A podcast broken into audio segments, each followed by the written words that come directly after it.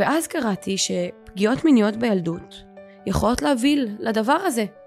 ואז אמרתי, יואו, איזה באסה.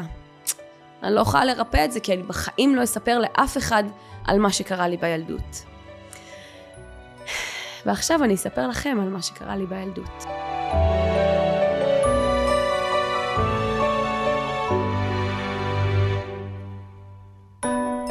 שלום וברוכים הבאים לפודקאסט נפש לוחמת, הפודקאסט שידבר בריאות הנפש, תהליכי התפתחות וסיפורים מעוררי השראה. כאן אורין ג'ולי המנחה שלכם, והיום אנחנו בפרק השני שלנו, שבו אני אדבר איתכם ואספר לכם את הסיפור האישי שלי, ומה לעזאזל אורין ג'ולי, זאת עם הנשק, קשורה לבריאות הנפש. אז אני אוהבת להתחיל את הסיפור שלי מגמר הישרדות. זה היה ב-2019, אני הגעתי אי שם לאיזה מקום חמישי מהסוף. אה, מי שראה הישרדות כנראה ראה ילדה פוסט טראומטית לא מטופלת שבאמת לא הבינה לאן היא הגיעה. ואני כל החיים הייתי בטוחה שברגע שאני אהיה מפורסמת ויהיה לי מספיק כסף, אז אני אהיה שמחה, כי זה מה שמכרו לנו. והגעתי לגמר הישרדות, וכל הפפרצי כזה היה עליי, והמאפרים איפרו אותי, והשיער, ושכבתי כזה על הספה וצילמו אותי, ולא הבנתי, משהו אחד לא הסתדר לי. איך יכול להיות שדווקא עכשיו, כשאני בשיא, מה זאת אומרת, אני בפריים טיים, הכי הרבה בא לי למות. אני מרגישה את החור ואת הבור הזה בצורה הכי חזקה שהרגשתי אי פעם. הייתי כל כך בטוחה שביום שאני אהיה מפורסמת, אני ארגיש טוב עם עצמי סוף סוף, וזה לא קרה. וזה היה אז רגע מאוד מאוד עצוב מבחינתי, היום אני מסתכלת עליו כאחד הרגעים הכי שמחים בחיי, ושם באמת הבנתי שכנראה כלום לא יעזור לי. אני אשאר אימפולסיבית, תוקפנית, חרדתית, קורבנית, ואין כלום שיעזור, כי אם הפרסום לא עוזר והכסף לא עוזר, אז כנראה שכלום לא יעזור. באותה תקופה יצאתי עם uh, די הרבה גברים, ויצאתי עם uh, מישהו מפורסם, שאני לא אזכיר את שמו מפאת כבודו, והתפתח משהו, התפתח משהו שהיה נראה לי מאוד מאוד חיובי. ואחרי משהו כמו חודש, חודשיים שאנחנו יוצאים ומבלים ובאמת הכל נראה ממש ממש טוב, פתאום הוא התהפך עליי. וברגע שהוא התהפך עליי, אה, אני אגיד את זה ככה קצת בבוטות, אחרי שלא הסכמתי לזרום, אה, הבנתי שאני רק פנטזיה מינית לגברים. ואז אמרתי, אוקיי, הפרסום לא עבד, כסף לא עבד, מערכות יחסים לא עובדות. אני מסיימת תמיד רק עם גברים מאוד מאוד אלימים, אם זה פיזית, אם זה רגשית. אה, וגם עכשיו, זה, אני רק פנטזיה מינית של גברים, ואף אחד לא רואה מעבר, אז גם זה לא יעזור, והתייאשתי. התייאשתי לחלוטין. אמרתי, יאללה, מה שיקרה יקרה. אז uh, התחלתי ככה להתרחק מגברים, להתרחק מכולם, להיסגר ככה טוב טוב בבית, לא לרצות לצאת בכלל, וכנראה שכשהגעתי לנקודת הייאוש, אלוהים אמר, או, oh, הנה, זה הזמן שלך. ואחרי um, חודש בערך, גל נכנס לחיי. גל זה בעלי, אנחנו נדבר עליו עוד הרבה בפודקאסט הזה. ומה שקרה שם זה שביליתי עם מישהו, ביליתי, מי שמבין מבין, ביליתי עם מישהו ואיזה ידיד אמר לי בואי למסיבת בריכה. עכשיו צריך להבין שאני הייתי אנטי חברתית לגמרי. לא הייתי יוצאת מהבית ולא הייתי רוצה לדבר עם אנשים והוא אמר לי בואי למסיבת בריכה. ואני אמרתי לו תשמע אני לא רוצה, אין לי עניין בזה, לא זה, לחץ עליי, לחץ עליי, לחץ עליי, ובתור פוסט טראומטית לא מטופלת, כשלוחצים עלייך את באה, ואחרי uh, שבוע בערך הגעתי, ובאתי למסיבת בריכה הזאתי, והיו שם ידיד שלי ועוד חברה, ואמרתי לבחור הזה שביליתי איתו באותה תקופה, אה, בוא, לבריכה. רק לא ידעתי מה הולך לקרות. ואז נכנס בחור מאוד מאוד נאה עם כלב על הידיים, הבנתי שהבית שלו, ושאני כאילו ממש לא בליגה שלו, אז אפילו לא הסתכלתי. וצריך להבין שהיה לי ערך עצמי מאוד מאוד נמוך, זאת אומרת, לא משנה כמה עוקבים היו לי, כמה מפורסמת הייתי, כמה כוסית הייתי, זה לא היה מעניין, הערך העצמי שלי מבפנים היה כלום ושום דבר. אמ, ואז ככה היום הזה המשיך להתפתח, והבחור הזה, הנאה עם הכלב, התחיל לדבר איתי, והתחיל אה, לשאול שאלות ולהתעניין, ואמרתי, mm, זה נורא מוזר, מה הוא רוצה ממני? ובאותו זמן, הבחור שביליתי איתו, הגיע. הוא הגיע לבית, ואז מה שקרה, זה שהידיד שהזמין אותי אמר לי, תקשיבי, הבחור הנאה, שמו גל, הוא מאוד מאוד מת, מתעניין בך. ואני אמרתי לו, תגיד לי, מה, אתה נורמלי? נראה לך שהוא הסתכל עליי? אתה ראית איך הוא נראה? הוא, הוא, זה, זה לא באותה ליגה, כאילו, מה, אתה נורמלי? ואז הוא אמר לי, אבל אני אומר לך, אורין, הוא ממש בקטע שלך. ואז באמת גיליתי שהבחור הנחמד בשם גל הוא באמת בקטע שלי, רק שהבחור השני הנחמד כבר הגיע.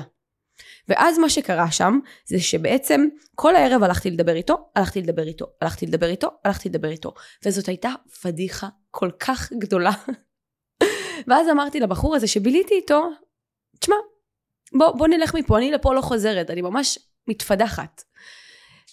יום אחרי זה, ראיתי בסטורי של הידיד שיש שם בנות, וקיניתי. עכשיו לא הבנתי מה אני מקנאה בכלל, כשאני כש, לא, אתם יודעים, באתי עם גבר אחר בכלל למקום הזה, למה אני בכלל מקנאה שיש שם בנות אחרות? וככה כמו שהייתי עושה תמיד, התעלמתי מהרגש הזה, אבל הידיד ממש התעקש שאני אבוא גם יום אחרי. ואני באתי. וזה הדבר אולי הכי מצחיק זה שבאותו זמן גם האקס שלי שהיה איתי שלוש שנים, גם לא נזכיר את שמו מפאת כבודו, ממש אה, רצה להיפגש איתי באותו ערב, אז אמרתי לו בסדר אנחנו ניפגש בערב. ובצהריים הלכתי לבריכה. ואז בבריכה גל ישב שם ואמר לי אני לא נכנס לבריכה כבר התקלחתי ואני הייתי מאוד מאוד עקשנית. ואמרתי לו נו וזה בוא תיכנס איתי לבריכה בוא זה נכיר נדבר. והוא נכנע ונכנס איתי לבריכה ומה שקרה זה שפשוט הייתי על הגב שלו בבריכה במשך כמה שעות טובות ולא הפסקנו לדבר. לא משנה כמה אנשים באו וכמה בנות ובנים היו שם אנחנו פשוט לא הפסקנו לדבר לא יכולנו להפסיק במשך שעות והיה חיבור מטורף ובאותו זמן האקס שלי של השלוש שנים שולח לי הודעות אורין איפה את? מה נסגר איתך? אני מתחת לבית שלך. ואני כזה שיו איזה פדיחה. לא נורא. אמ, בקיצור עם אה, גל הבחור הנחמד קבענו שניפגש ונדבר ונצא לדייט ויומיים אחר כך יצאנו לדייט. ומשם פשוט היינו בלתי נפרדים. עד היום תודה לאל. וזה נשמע כזה כמו סיפור סינדרלה, אבל זה ממש לא היה ככה. גל קיבל אותי בשיא הייאוש שלי, בשיא הפוסט טראומה שלי, והכי לא מטופלת שיש. ואני אה, אחרי משהו כמו שבוע טסתי לארצות הברית, כי רציתי להעתיק את מגוריי לארצות הברית, ובאמת החלום שלי היה לגור שם. ומה שקרה זה שבמשך במשך כל הזמן הזה שהייתי בארצות הברית, גל ואני רק דיברנו בטלפון במשך שלושה שבועות, והוא אמר לי, תגידי, מה, מה את עושה בארצות הברית שם? אז אמרתי לו, אני בענייני נשק ואני רוצה לגור פה וזה. אז הוא אמר לי, אה, עצרי, אם את רוצה לגור שם, אני, אנחנו חייבים לחדול את זה, כי אני לא רואה בך כסטוץ, ואני לא רוצה להיפגע. אמרתי לו, מה אכפת לך? בוא ננסה, בוא זה. הוא אמר לי, לא, אורין, אם את רוצה לגור שם, שיהיה לך בהצלחה, אנחנו חייבים לחדול את זה עכשיו. ואני לא יודעת מאיפה, מי דיבר דרכי. אמרתי לו, טוב, אני חוזרת. ובאמת אה, חזרתי אחרי שלושה שבועות, ופשוט זהו, לא היה אופציה להפריד בינינו. עכשיו, היו הרבה שניסו, וגם אני הייתי אדם עדיין לא מספיק אה, בשל בכלל לזוגיות, ואחרי משהו כמו חודשיים שיצאנו, הוא ביקש ממני את הטלפון שלי. ואני ככה בדרמות, לא, מה פתאום, מרחב אישי ופרטיות, אל תיגע לי בטלפון. והוא לקח את הטלפון, תודה לאל, וראה שאני מדברת עם גבר מאחורי הגב שלו, והוא נורא נורא נפגע. אז אמרתי לו, מה אתה כל כך נפגע? אתה לא מדבר עם בנות מאחורי הגב שלי? ואז הוא אמר לי, לא, אורין, אם אני איתך, אני רק איתך. ואני אוהב אותך, ואני רוצה להיות רק איתך. למה שתעשי דבר כזה? וברגע שהוא שאל למה שתעשי דבר כזה, אני הייתי נורא מבולבלת. כי אמרתי לו, לא יודעת. אמר לי, מה, את לא אוהבת אותי? אמרתי לו, אני אוהבת אותך ברמות, בחיים שלי לא הרגשתי ככה לאף גבר. אז הוא אמר לי, אז למה? והתחלתי לחשוב, למה שאני אעשה דבר כזה לגבר שאני כל כך אוהבת? והעיניים הירוקות המדהימות האלה היו כל כך כואבות, שפשוט לא הייתה לי תשובה. ואמרתי לו, תקשיב, זה כל כך מוזר, מצד אחד אני כל כך אוהבת אותך, ומצד שני אני כל כך פוגעת בך. מה, יכול להיות שיש בתוכי שני כוחות שפועלים? ואז אמרתי לו, תקשיב, אני לא יודעת מה קורה פה, ואני לא יודעת מה אני עושה, אבל אני אומרת לך, ונשבעת לך, שמעכשיו אני אגיד לך את האמת, רק את האמת, ואת כל האמת, לא משנה כמה היא תפחיד אותי. כמובן שהיו עוד נפילות בדרך, כי לילדה שגדלה בהסתרה ובבושה, האמת תמיד תהיה דבר שהוא קשה. אבל הוא באמת נתן לי צ'אנס, וכל פעם שקרו דברים לא טובים שאני עשיתי, הוא היה שם סבלני, ונתן לדבר הזה צ'אנס אמיתי, כי הוא הצליח לראות אותי. עכשיו, אני לא אכנס אה, למה קרה באותו זמן עם המשפחה שלי ועם המשפחה שלו, כי אני צריכה לשמור על כבודם של כל האנשים שהיו מעורבים בסיפור, וגם היה מעורב הרבה כסף בסיפור. אני אה, הייתי בחובות רבים, בגלל ענייני אה, משפחה שלא נפרט אותם. וכל השנה הראשונה של גל ושלי הייתה קשה ברמות. ודבר אחד הוביל אותנו, שלא משנה מה קורה, אנחנו לא נפרדים. אני זוכרת שבאחד הריבים הראשונים הבאמת גדולים של גל ושלי, אה, אני צרחתי, כי אני לא ידעתי לבטא כלום, אז רק הייתי צורחת. והוא היה נורא שותק. והיה איזשהו רגע שאני השתתקתי, והוא צעק, ואני התקפלתי. והייתי בטוחה שהוא בא להרים על היד, והתקפלתי. אז הוא אמר לי, יואו, זה עושה לי לבכות, הוא אמר לי, אורין, מה את עושה? ו- ואני מסתכלת עליו, והוא עומד, ו- ולא הייתה לו שום כוונה להרים על היד או כלום, רק אני פשוט כל כך התעלקתי שהוא התחיל להרים את הקול, והוא אמר לי, אני בחיים לא ארים עלייך יד, אני בחיים לא ארים עלייך יד. ואני ישבתי מקופלת, והתחלתי לבכות, ולא האמנתי, לא האמנתי שקיים דבר כזה. מערכת יחסים של מישהו שבאמת רוצה לדבר איתך ולסדר איתך את הדברים ולא לצעוק עלייך ולהרים עלייך ידיים ואני הייתי שם בשוק. אני פשוט ישבתי קפואה והסתכלתי עליו ואמרתי לו אתה לא באת להרים על היד? והוא אמר לי לא אורין אני אוהב אותך אני בחיים לא ארים עלייך יד ואני הייתי כל כך בהלם ואמרתי לו אוקיי אז גם אני אנסה לא לצעוק בריבים הוא אמר לי בואי נציב גבולות אדומים שאנחנו לא מגיעים אליהם בריבים. אנחנו לא מרימים את הקול. אנחנו לא מקללים. אנחנו לא יורדים לפסים אישיים. אנחנו לא הולכים. וכל מה שאני ידעתי לעשות בריבים זה או לצעוק או ללכת. וגל לא היה משתף עם זה פעולה.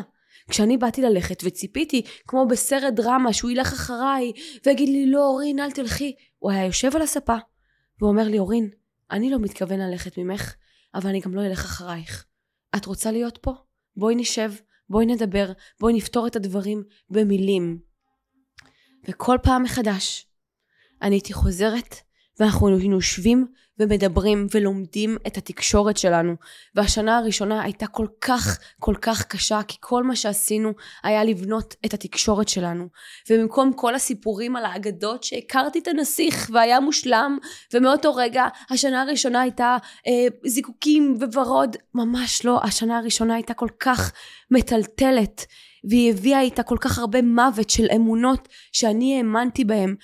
והוא פשוט לימד אותי בשקט, בזהירות, בכל כך הרבה אהבה, איך צריך להתנהל בתוך מערכת יחסים. וזה לא שהוא בא עם איזשהו רקע של מטפל או משהו כזה, הוא פשוט היה הרבה יותר מאוזן, והרבה יותר שקט, והרבה יותר מכיל, והרבה יותר פנוי להכיל, ואני הייתי רק צריכה להוציא, ולהוציא, ולהוציא, וכל פעם שאני התחרפנתי ובכיתי, הוא פשוט היה שם. כמו סלע יציב, הוא לא נבהל מהצעקות שלי והוא לא נבהל מהדמעות שלי הוא פשוט היה שם מחבק אותי ומחזיק אותי כל פעם שנשברתי וכל פעם שמישהו מהמשפחה שלי ריסק לי את הלב הוא פשוט היה שם ולא עזב ונתן לי תחושה של אני כאן ואם אני היום אחרי ארבע שנים שאנחנו ביחד קוראת הודעות שלו מלפני ארבע שנים המילים עדיין תקפות. הוא התכוון לכל מילה שלו והוא פשוט היה שם כמו סלע יציב ואיתן בנובמבר 2020 אה, זו הייתה בעצם ההתרסקות הכי גדולה שלי. זה היה אחרי שנה וקצת שגל ואני אה, התחלנו לצאת, ושם נפרדתי סופית מהמשפחה שלי. אני שוב לא מפרטת מה קרה איתם כדי לשמור על כבודם, כי אני באמת לא כועסת עליהם. אני יודעת שהם גדלו איתי בתוך תא משפחתי מאוד מאוד קורבני, ולכן אין לי כעס כלפיהם, אני פשוט יודעת שכרגע אנחנו לא יכולים להיות בקשר, אנחנו לא בקשר מאז נובמבר 2020, ושם באמת הייתה ההתרסקות הכי גדולה שלי, והתחלתי לחקור. הבנתי שמשהו לא בסדר בהתנהלות שלי, באיך שאני חיה. באותה תקופה הייתי מושכת באופן אגרסיבי בשיער, ולא הבנתי למה, ותמיד כולם היו צועקים עליי, די, די כבר למשוך בשיער, את כזאת אימפולסיבית, את מפגרת, את לא יכולה לשלוט בעצמך.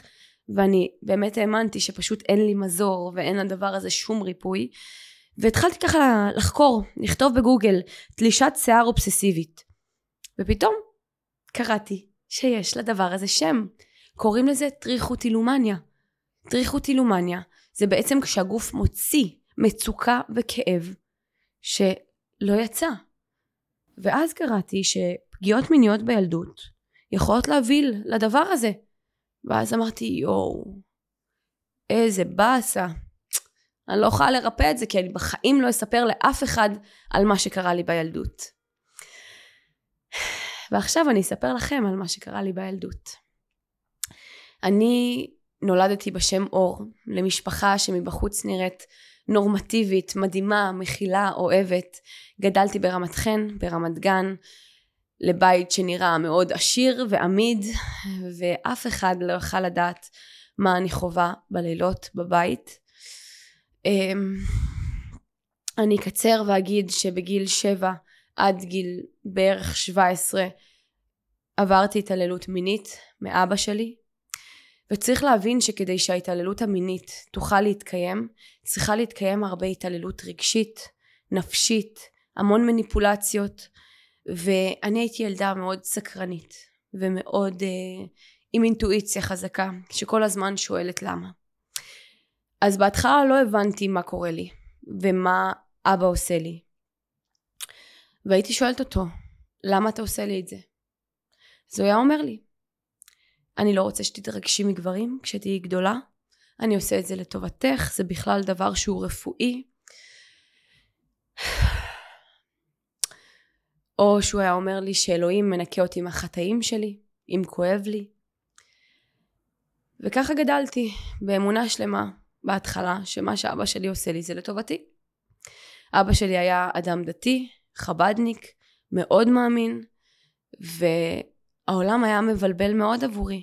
מצד אחד, יש לי אבא טוב, שעושה שיעורי תורה בבית, שאלוהים אוהב אותו, אני לא יודעת, הוא אומר שאלוהים אוהב אותו, אז אני לא רוצה להתעסק עם אלוהים, שנראה לי מאוד רע ומפחיד. ואם הוא אוהב את אבא שלי, אני מחויבת לאהוב ולהעריץ את אבא שלי. וכולם בבית מעריצים ואוהבים את אבא.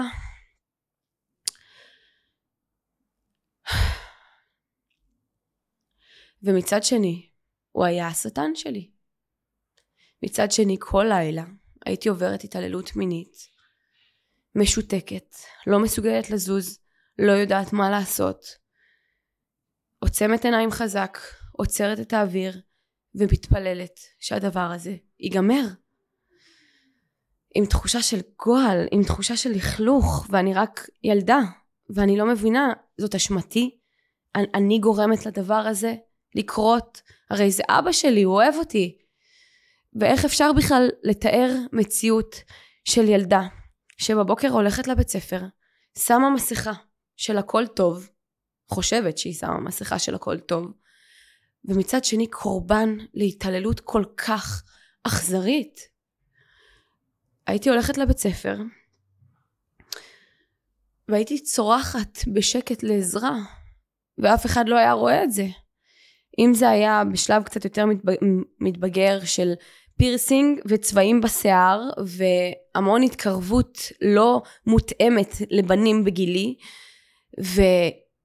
וילדה מצד אחד מאוד מאוד מושמעת וצייתנית כמו בלילות ומצד שני צורחת ובועטת וכועסת וכל המנהדים שלי היו מאוד מאוד קיצוניים ואף אחד לא עצר לשאול אותי רגע אורין מה, מה קורה לך? למה את ככה? וצריך להבין שבתוך ההתעללות המינית הזאת אני שנאתי את עצמי. אני חשבתי שאני אבו גבר, כי כל הילדים היו קוראים לי אבו גבר, ולא הצלחתי להתחבר לבנות, ולא הצלחתי גם להתחבר לבנים מצד שני, והרגשתי בודדה בבית ספר, והרגשתי בודדה בבית, וזה היה תחושה של אין לי מקום אחד בעולם. למה אין לי מקום אחד בעולם שאני יכולה רק לשים את הראש ויאהבו אותי. בגיל עשר הבנתי שמשהו לא בסדר קורה לי. כשהגעתי לבית חולים היה לי איזשהו משהו באיבר ווואו נהייתה לי סחרחורת פתאום.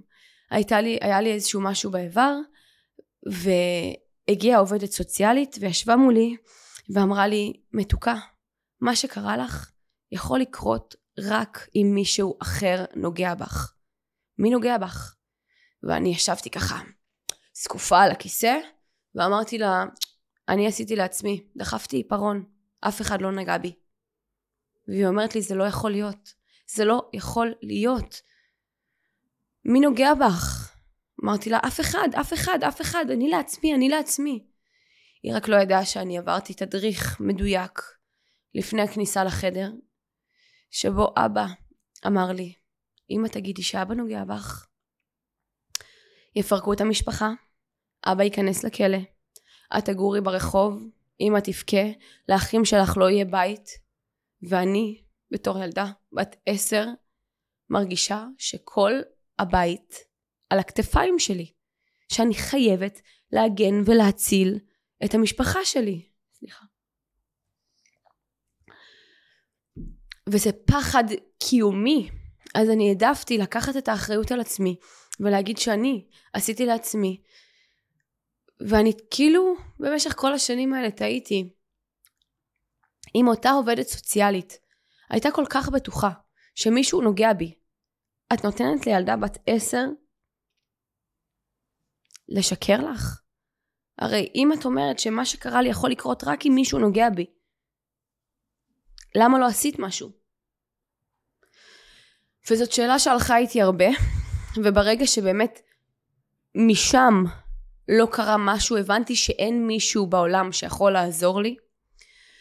וגם uh, מורים שלא קיבלו אותי, ואני אגיד את זה ככה בעדינות, כי התקופה הייתה תקופה קצת פחות מתקדמת מהיום.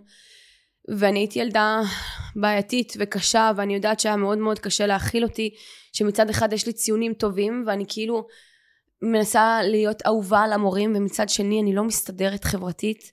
אז כבר אין לי כעס כלפיהם אבל היה לי גם שם המון כעס של כאילו איך אתם לא רואים את הסבל שלי?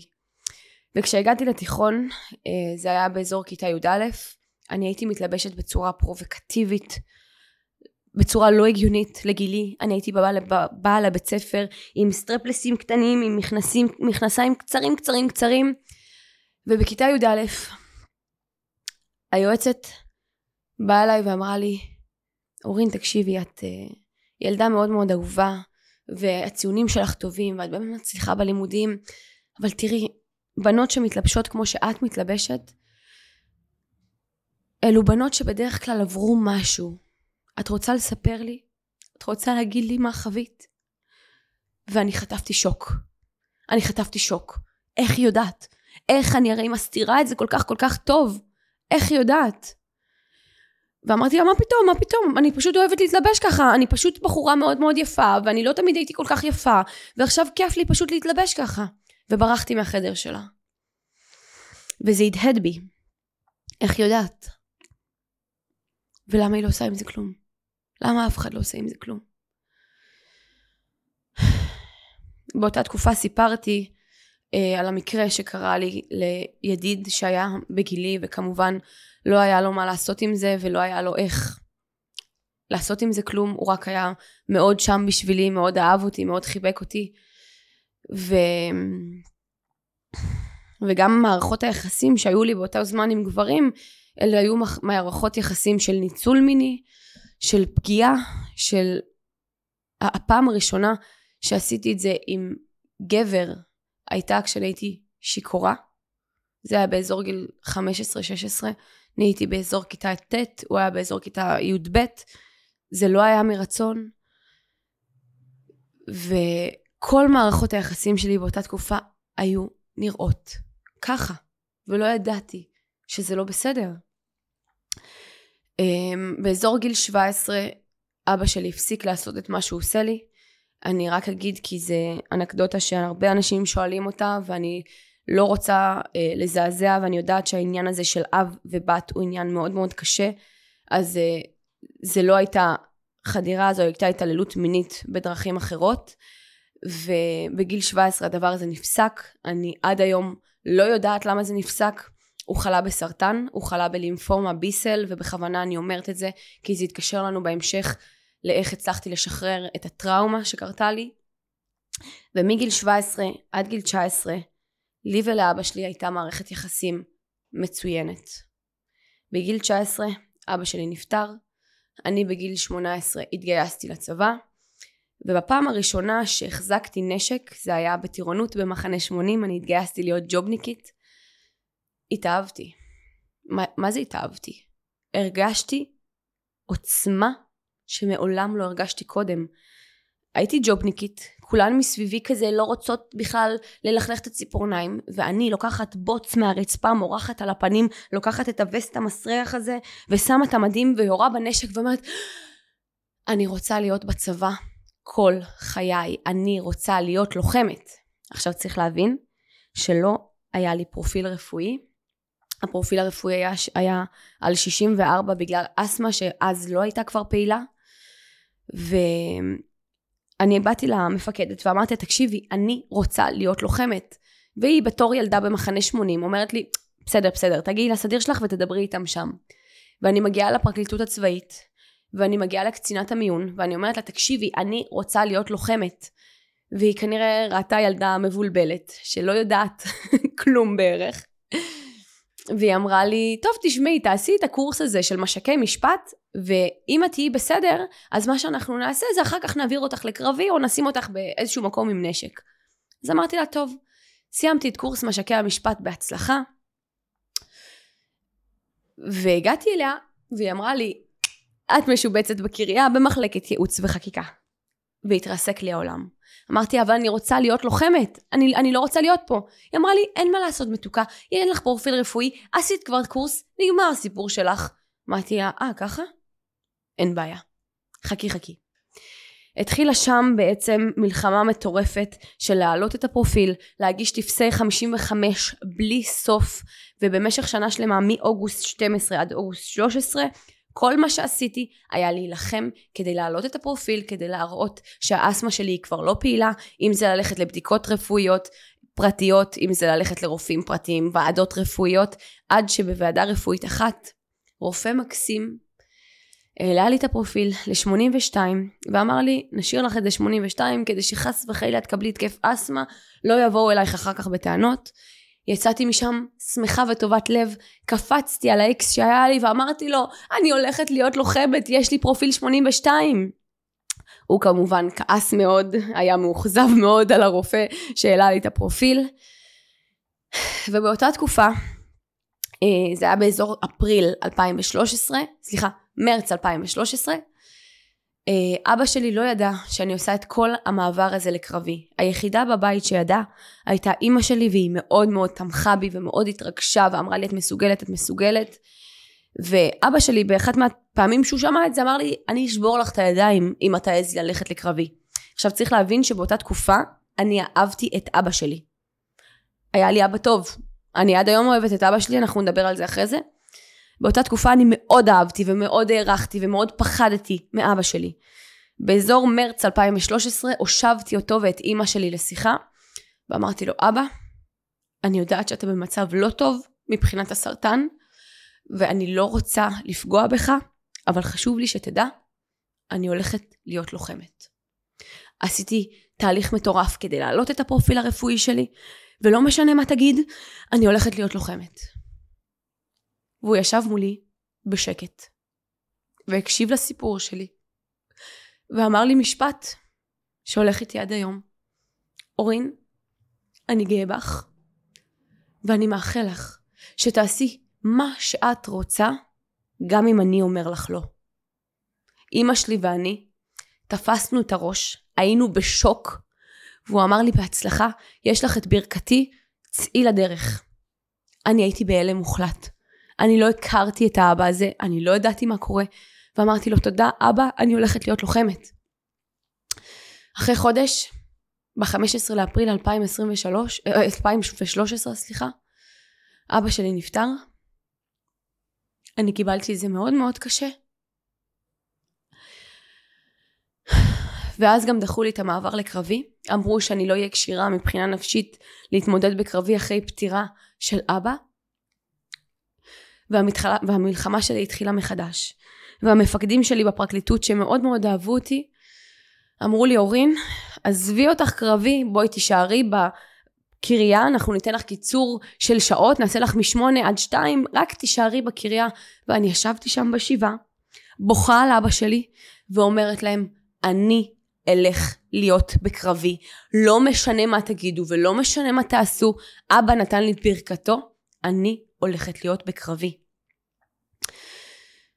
אחרי עוד מלא מלא טפסים והגעתי לדבר הזה עד לאלופת כוח אדם דאז אורנה ברביבאי כפרה עליה שרעננה את הפקודות של uh, טופס 55 ובאמת עזרה לי לעבור בעזרת היוהל"ן בעזרת אלופת כוח אדם וכנראה גם בעזרת אלוהים באוגוסט 2013 התגשם חלום חיי והפכתי להיות לוחמת בחילוץ והצלה עשיתי את כל המעבר הזה והגעתי לטירונות מחדש אחרי שנה שאני כבר בצבא זה היה דבר שהוא מאוד מאוד לא פשוט. ואז חשבתי שזהו איזה יופי אני לוחמת לא ידעתי איזו התמודדות נפשית קשה אני הולכת לעבור. וכנראה המפקדים שלי ככה מההתחלה זיהו את הניצוץ הקטן ושמו אותי במסלול כוכבים שזה בעצם לעשות טירונות אימון מתקדם ואז לצאת ישר לקורס מ"כים וישר לקצונה. וכשאני שמעתי את זה אמרתי וואו, אני הולכת להיות קצינה כל חיי. אבל איך הם בכלל שמו אותי קצינה? מה, אני הצלחתי לעבוד עליהם? הרי אני כל כך גרועה בכל דבר. אני באמת אפסית. אז מה הם ראו בי? וככה עברתי את הטירונות ואת האימון המתקדם בגדוד רם בחילוץ והצלה שעד היום זה הבית שלי ויצאתי לקורס מ"כים. מבחינתי זה היה חלום חיי אבל תסמונת המתחזה פשוט לא אפשרה לי לעשות את זה ואני נפצעתי בקורס מ"כים זה היה בברור סוף אני פשוט נפלתי על שתי הרגליים ואמרתי אני לא מסוגלת יותר באותו זמן ש... אני, אני סבלתי את הכאב הנפשי על זה שאבא שלי נפטר, על זה שהבן זוג שלי של שלוש שנים פשוט זרק אותי, כי הוא לא רצה חברה לוחמת, הוא רצה את חברה שלו ליד הבית, ובאמת הייתי צריכה להתמודד שם עם המון קושי, ונפצעתי בסוף הקורס מ"כים, ובתוך כל הכאב הזה, והפספוס של לא יציתי את הקורס מ"כים עד הסוף, היה בי איזושהי שמחה. כי אמרתי, הנה, אני, אני ידעתי שאני גרועה, אני ידעתי שלא מגיע לי. אז כנראה שזה לא סתם הפציעה הזאת. אחר כך הייתי בתפקיד מנוחה של איזה חודשיים בבאח, אה, הייתי מש"דית על אוגוסט 14, ושם באמת אמרתי, רגע, רגע, אני לא רוצה לוותר, אני עשיתי את כל המעבר הזה, אני רוצה להיות לוחמת, לא מתאים לי התפקיד הזה, אני רוצה להיות לוחמת, הכי לוחמת שאפשר. ואז שמעתי על תפקיד קסום שנקרא חפ"ק מג"ד. וחפ"ק מג"ד זה בעצם חוליית הפיקוד הקדמית של מפקד הגדוד שזו חוליה מצומצמת שיוצאת עם מפקד הגדוד ראשונה לכל אירוע בגזרה מבצעית אם זה ביהודה ושומרון, ג'נין, רמאללה, חברון, מקומות מטורפים שחילוץ והצלה עושים בהם קווים. ובאתי למג"ד כולי חמודה ושמחה כזאת עם ציפורניים ושיער מסודר מדי ואמרתי לו אני רוצה להיות בחפ"ק שלך. והוא הסתכל עליי בהלם ואמר לי אורין אני מצטער, את באמת חיילת מאוד מאוד טובה, אבל בחפ"ק שלי אני צריך רק גברים, אני צריך אריות. הסתכלתי עליו ואמרתי לו, סליחה? עכשיו, כשלי אומרים רק גברים, משהו בקופסה מתחרפן לי. אמרתי לו, מה זה רק גברים? זו יחידה מעורבת. זכותי המלאה להיות בחפ"ק שלך. אני רוצה להיות הקשרית שלך. אז הוא אמר לי, תשמעי, את חוצפנית, תעופי מפה. לכי החוצה. אמרתי לו, אתה תראה, אני עוד אהיה בחפ"ק שלך. ואני הייתי אדם מאוד מאוד עקשן, עד היום. ובאתי אליו במשך חודש כל ערב למשרד ואמרתי לו המג"ד תן לי להיות קשרית שלך תן לי הזדמנות רק להוכיח את עצמי אני מסוגלת אני יכולה. תן לי להוכיח את עצמי. וצריך להבין שאז הייתי בחורה קטנה ורזה ששוקלת 50 קילו עם ציפורניים מסודרות מדי ושיער מסודר מדי ולא מה שאתם מדמיינים כשאתם חושבים על לוחמת והוא אמר לי, אורין, אני מצטער, אני לא יכול, אני לא יכול, אני, אני נכנס לכפרים ערביים, אני עושה מעצרים, אני חייב בחפ"ק שלי. אריות, גברים. ואני לא יכולתי לשמוע את זה. אמרתי לו, תקשיב, תן לי הזדמנות, אני אקח אותך לגב שלי בכל הבח, ואני ארוץ ואני אראה לך שאני מסוגלת. הוא אמר לי, אני לא יכולה, את כזאת חוצפנית. ואז, ברוך השם, בגלל שאני חוצפנית ועקשנית, אחרי חודש של חפירות, הוא אמר לי, את יודעת מה? יש לך חודש ניסיון, בהצלחה. אני יצאתי מהמשרד שלו באורות, אמרתי, וואו, אני קשרית המג"ד הראשונה בחטיבת החילוץ והצלה, איזו אחריות. עברתי את החודש הזה, ונשארתי שם עוד שמונה חודשים עד סוף השירות שלי. המג"ד שלי, דודו עזרא, נשאר בליבי עד היום על ההזדמנות שהוא נתן לי. איש אדיר, ובאמת עשינו דברים מטורפים ביחד, מעצרים ומערבים ויזומות וסיורים, וזאת באמת הייתה אחת התקופות הכי משמעותיות בחיים שלי. והחפ"ק מג"ד נתן לי משמעות וערך, וזה היה הכי הרבה קרבי שאפשר לעשות אם לא להיות קצינה לוחמת. ואז, בתום השלוש שנים האלה, הגיע השחרור. ובשחרור אני הייתי אבודה, חבר'ה, מה זה אבודה? חיפשתי את עצמי במיליון קורסים, אם זה ניהול בסיסי נתונים בהייטק, רכיבה מערבית על סוסים, מדריכי כושר גופני, אה, מפקחי מטווח, מדריכי ירי, ירי מעשי, אה, פשוט יריתי לכל כיוון אפשרי, כי בכל מקום פשוט לא הרגשתי שייכת. הרגשתי שאין לי מקום בעולם. ואז גם באותה תקופה של הצבא התחלתי ככה להעלות תמונות לאינסטגרם ואז זה לא היה מקובל כמו היום ואני הייתי מצטלמת כזה פרובוקטיבי עם המכנס הצבאי באיזה טישרט כזאת והנשק ופתאום התחילו לעלות העוקבים והתחילו לפנות אליי חברות מחו"ל של נשק ולהגיד לי בואי תקדמי לנו את הנשק שלנו אנחנו מאוד אוהבים את ישראל ואני כזה מה? אוקיי, בסדר. ואיזושהי חברה ישראלית אחת באמת אה, התחילה איתי את הדבר הזה, והתחלנו להעלות דברים ולהצטלם ולעשות, והדבר הזה פשוט צבר תאוצה. ואז התחילו לשאול אותי, אורין, מה את עושה? ואני בתור ילדה צעירה מאוד, בת 21-22, לא ידעתי מה לענות. אז קראתי לזה דוגמנית נשק. איזה שם גרוע. כאילו איזה קונוטציה גרועה, דוגמנית ונשק. בחורה כוסית שמצטלמת פרובוקטיבי, ובמקרה גם הייתי מתלבשת מאוד מאוד פרובוקטיבי, ונשק. יא אלוהים, זה בכלל לא מה שרציתי להעביר. היום אני יודעת שהייתי צריכה לקרוא לזה מדגימת נשק, אבל השם דוגמנית נשק יצר פרובוקציה ויצר הרבה עניין בתקשורת. וככה התחילו המון כתבות, גם בחו"ל, גם בארץ, וצברתי תאוצה, והתחלתי להיות מוכרת. וכל פעם, בכל מקום שהלכתי אליו, הרגשתי לא שייכת. הפעמים היחידות שהרגשתי טוב, היו במטווח. כשהחזקתי נשק, כשהייתה בי עוצמה, ואם תסתכלו על רעיונות שלי מפעם, אתם תראו שהיו שואלים אותי, אורין, למה דווקא נשק? בחורה עדינה כמוך, מה את צריכה נשק? והייתי אומרת, לא יודעת, יש בזה עוצמה ויש בזה כוח.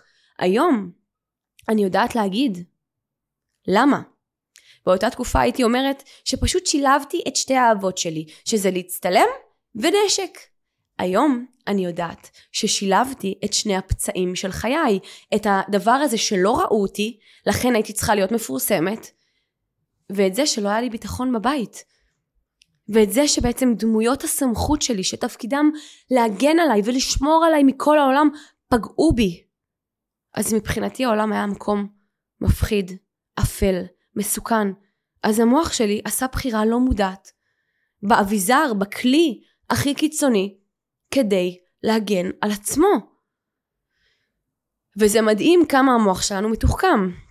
עכשיו צריך להבין שהתקופה הזאת היא מגיל פחות או יותר 21 כשהשתחררתי עד גיל 25, 26 הייתה תקופה מזעזעת. אני יצאתי עם גברים שפיצצו אותי מכות. פיצצו אותי מכות. היו מתעללים בי רגשית, פיזית, נפשית, אני אפילו לא מאשימה אותם. כי צריך להבין שכשאני בעמדת קורבן, בהכרח אני אמשוך לעצמי אנשים שיקרבנו אותי, וזה לא איזשהו עניין מיסטי, זה עניין נורא פרקטי. אם אני חסרת ערך עצמי, אני אמשוך את כל מי שיגיד לי וואו איזה יפה את. אני אמשוך את כל מי שידבר במילים, אבל לא יעשה מעשים, כי כל מה שקנה אותי היה מילים, ואני הייתי מושכת לעצמי גברים שאפילו לא נראים טוב, אפילו לא היה להם שום ערך, סליחה, אני לא באה לרדת עליכם, כן? תלכו לטיפול כולכם, אמן. אבל כל מה שהם עשו זה פשוט לדבר יפה. ואז לדבר לא יפה. ואז שוב לדבר יפה. וכל פעם שהם היו מדברים יפה, אני כזה, אוי, הוא אוהב אותי, ואני אוהבת אותו. אבל אז הם מרימים על היד.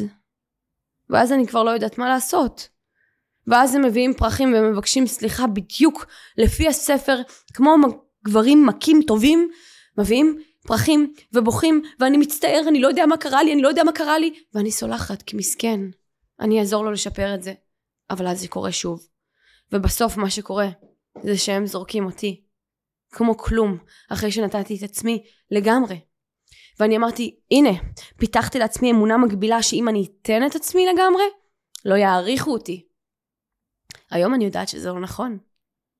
הגבר הנכון, אחרי שאת תעברי את הריפוי שלך, יאהב את כל העוצמות שלך, יחבק את כל הפצעים שלך, ישמור עלייך מכל סיוט שעולה בך בלילה. היום אני יודעת את זה, אבל אז זה היה נורא נורא מפחיד. אז מצד אחד לא שמחתי עליהם, מצד שני נתתי את כל כולי והתאכזבתי פעם אחר פעם. ובאותה תקופה שהתחלתי להתפרסם, אז הייתי מראה בסטורי שהכל טוב והכל יפה והכל נחמד והכל נוצץ. ומבפנים התקפי חרדה, דמעות בלי סוף, גברים שמשתמשים בי רק בשביל להיות עם אורין ג'ולי, בשביל להוציא אייטמים, אני עם אורין ג'ולי. ואני כאילו, קודם כל למה אתם עושים את זה? מי, מי אני בכלל? מה? למה שאנשים יהיה אכפת שאתה עם אורין ג'ולי? מה, בגלל שאני כוסית? זה, זה קצת מוזר, אבל בסדר. ולא הבנתי למה לפעמים אני זאת שמתעללת, ולפעמים אני זאת שמתעללים בה. היום הכל מובן, אבל אז החיים היו סיוט. פשוט בלתי נגמר. ואני ויתרתי לחלוטין על מערכות יחסים באיזשהו שלב. לפני שגל הגיע אני אמרתי די, אם אני פנטזיה מינית לגברים, די, את זה אני אשרת. ואני אחיה ככה על אוטומטים עד שהחיים ייגמרו. ואני לא רוצה להיות אימא, ואני לא רוצה להיות ילדים בכלל, איזה פחד זה. וגם אני הבנתי, ברמה המאוד מאוד שטחית, שאם אבא שלי עשה לי את זה, יש לי פוטנציאל לעשות את זה לילדים שלי. ואמרתי, אני לא רוצה להעביר את הכאב הזה לאף אחד. לאף אחד לא מגיע לחוות את הכאב הזה. ואם המחיר של זה זה שאני לא אביא ילדים, אז אני לא אביא ילדים. וככה חיי התנהלו על אוטומט עם המון בעיות משפחתיות, חובות, אה, גברים מכים, עד שגל הגיע לחיי, וגם בו חשדתי בהתחלה, והייתי אומרת לו, תשמע, אני לא סומכת עליך. אז הוא אמר לי, אוקיי, אני אהיה כאן, עד שתסמכי עליי. ולא הבנתי איך יכול להיות שכל לילה אני בודקת לו את הטלפון באטרף, והוא נותן לי את הסיסמאות להכל, והוא אומר לי, קחי בבקשה, אין לי בעיה, אני לא מסתיר כלום. והוא נותן לי לחפור לו בטלפון, ואין כלום. ואני גם הייתי מתעצבנת שאין כלום, הייתי אומרת, מה זה? זה נורא חשוד. וכל מה שהיה בגל, וכל מה שיש בגל, זאת אמת מוחלטת. והדרך שלנו לריפוי היא קודם כל באמת. המכוערת, המגעילה, כי הבושה היא הרוצחת השקטה. הבושה גורמת למחלות קשות. והעובדה שזה גורם למחלות קשות, הנה אני אתן לכם את זה. מגיל 18 גיליתי שיש לי בפילומה דרגה 3. דרגה 4, איך שהרופא אמר, אנחנו מנתחים אותך, כי אין דרך לרפא פפילומה. ואני בתור פוסט טראומטית טובה, כבר מדמיינת את הלוויה שלי ואיך אני יושבת בטיפולי כימותרפיה, ופתאום אני, אני הולכת, סליחה, אני הולכת כל פעם, כל חצי שנה אליו, הוא אומר לי דרגה שלוש, דרגה שלוש, כשנגיע לדרגה ארבע אני מנתח אותך. ואני כבר זהו, גמורה, מתה, ווואו, וואו, וואו, וכל הזמן מחלות, אם זה מעי רגיז, ונזלת, ואלרגיות, ו- וחוסר שקט בכל דבר שהייתי עושה. וגל, החיים שלי, נתן לי את המקום להתפרק לרסיסים, והיה אוסף אותי כל פעם מחדש. וביחד בנינו תקשורת יוצאת מגדר הרגיל. וחזרה לפברואר 2021. סליחה, לינואר 2021. התחלתי ככה לחקור על uh, פגיעות מיניות בילדות, והתחלתי לשאול שאלות וללכת לפסיכולוגים שמכל אחד מהם לקחתי משהו קטן, אבל עדיין לא הרגשתי איזושהי קפיצת מדרגה, וככל שחקרתי הבנתי שפגיעות מיניות בילדות יוצרות המון התנהגויות ומחלות. ואז הבנתי בצורה נורא נורא שטחית, שאם אני מדברת על הטראומה ומוציאה אותה החוצה, אז אני נרפאת. זה מה שהבנתי ברמה מאוד מאוד שטחית, כמובן מנותקת לגמרי מהמציאות. ואז אמרתי, אוקיי, אני קצת מפורסמת, אז אני אלך לצינור ואני אגיד שנפגעתי מינית, נאנסתי, ואני לא אפרט מי ומה, וזהו. ואז אני אהיה בריאה. הלכתי לצינור, זה היה בינואר 2021, עם הכתב בר שמור, שהיה, שהוא עדיין חבר מאוד מאוד טוב שלי, והוא ככה באמת נתן לי חיבוק ואהבה לפתוח את זה בצורה מאוד מאוד עדינה. והכתבה יצאה מקסים, אבל עדיין היו שם המון התנהגויות ולא הבנתי מה אני יכולה לעשות. אבל באותה תקופה קיבלתי המון המון הודעות שכתבו וואו גם אני נפגעתי גם אני עברתי גם אני גם אני גם אני את מדהימה את השראה ואז אמרתי רגע יש לי פה שליחות? אני יכולה לעזור לאנשים?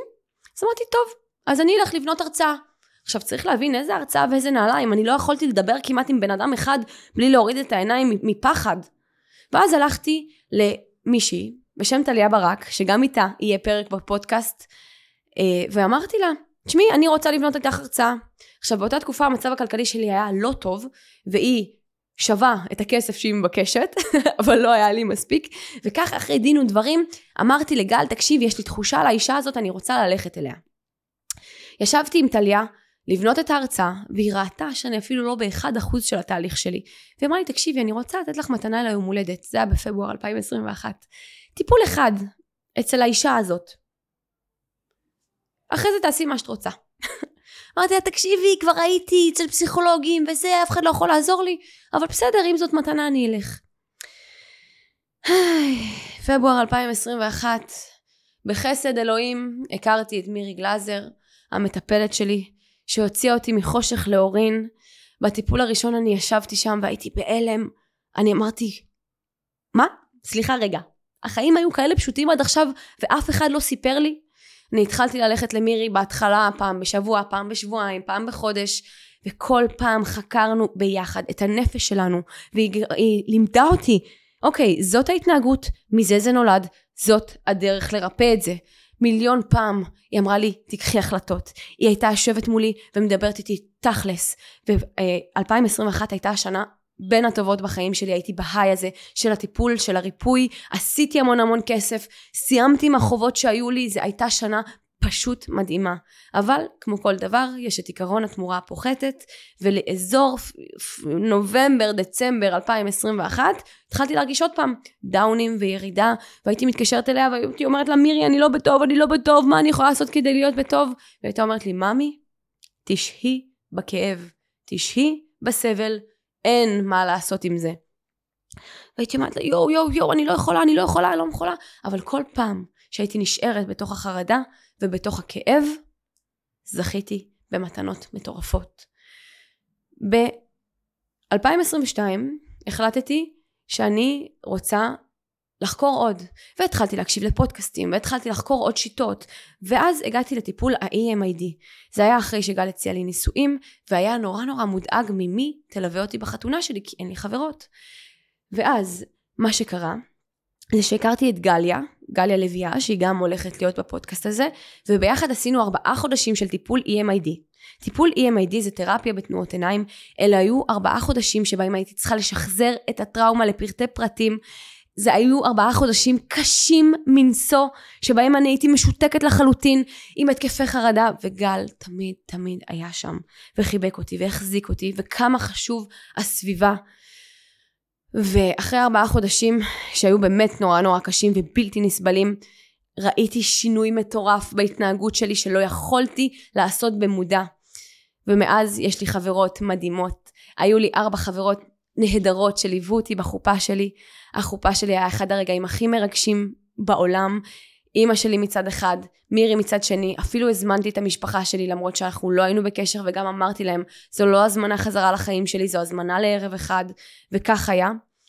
אה, חודש אחרי החתונה המדהימה שהייתה לנו, אני פתחתי את הסיפור על אבא בחדשות 13 עם הכתב המדהים אסף ספיר ובאמת הכתבה הגיעה לאיזה שתי מיליון צפיות בכל הפלטפורמות עם 95% של תגובות חיוביות שזה היה מטורף. ואמרו לי איך עשית את זה? איך הגעת למקום הזה שאת כל כך שלווה וריפית את הדברים ואת מדברת על הדברים בלי בושה? ומאז במשך שנה כל מה שעשיתי היה לסיים את הריפוי והניקוי הזה של הסלעים הגדולים בחיי ולהשתחרר מהכבלים ולסלוח לאבא שלי ולסלוח למשפחה שלי לא בשבילם, בשבילי, ואנחנו נצלול עוד הרבה לעניין הסליחה והמחילה והשחרור הפנימי. ואני יודעת שזה להפיל עליכם הרבה כרגע לפרק השני, אבל סליחה היא עבור עצמנו, היא לא עבור אף אחד אחר. והמעשה כבר נעשה. ואם יש משהו אחד שקיבלתי מתנה מאבא שלי, זה את זה שלמדתי לסלוח. כי יש נשמות שיורדות לעולם הזה כדי ללמד אותנו לסלוח. כדי שאנחנו נוכל לסלוח להם ולעצמנו ולהביא ריפוי לעולם הזה. אז נכון, כישורי חיים לא קיבלתי מהם, הרבה כאב קיבלתי, ומתנה אחת גדולה, וזו הסליחה והמחילה. והיום גל ואני כבר רוצים לבנות את המשפחה שלנו, ולהביא דור חדש שבו אני, בכוחות עצמי, עם הסביבה התומכת והמדהימה שלי, שברנו את השרשרת של הטראומות במשפחה שלי. אני עדיין לא בקשר עם אחים שלי. עם אמא שלי אני עושה תהליך מדהים, ובעזרת השם היא גם תבוא לאיזשהו פודקאסט אחד. וזה הסיפור שלי. אז אני אורין ג'ולי, בעבר דוגמנית, מדגימת נשק.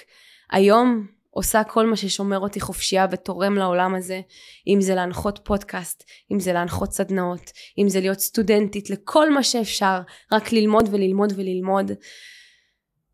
ואני מתחילה עם הסדנאות שלי, עם מירי ועם עוד מטפלים מדהימים להביא ריפוי לעולם הזה. הסדנה הראשונה של סדנת נפש לוחמת תקרה ב-28 לתשיעי, אני אשאיר לכם לינק למטה, אני רוצה לראות אתכם. הריפוי הוא אפשרי, אנחנו הולכים לעבור מסע מדהים ביחד, ובעזרת השם אולי אני עוד אקבל גם באופן פרטי, כי אני יודעת שיש לי מה לתת לעולם הזה. והיום כל מה שמוביל אותי הוא לתת ריפוי לעולם הזה, בלי תרופות, בלי סמים, בלי משככי כאבים, אלא לחיות את החיים במלואם ולהיות המנהלים של החיים שלנו ואני אלמד אתכם ונלמד ביחד איך לרפא את מערכות היחסים שלנו, איך להגיע לזוגיות טובה, בריאה, מקבלת, אוהבת ועוצמתית ואיך לסלוח לכל מי שאי פעם פגע בנו ולעצמנו. אז עד כאן הפרק השני של פודקאסט נפש לוחמת. מחכה לפגוש אתכם בפרקים הבאים. אוהבת המון, אורין ג'ולי.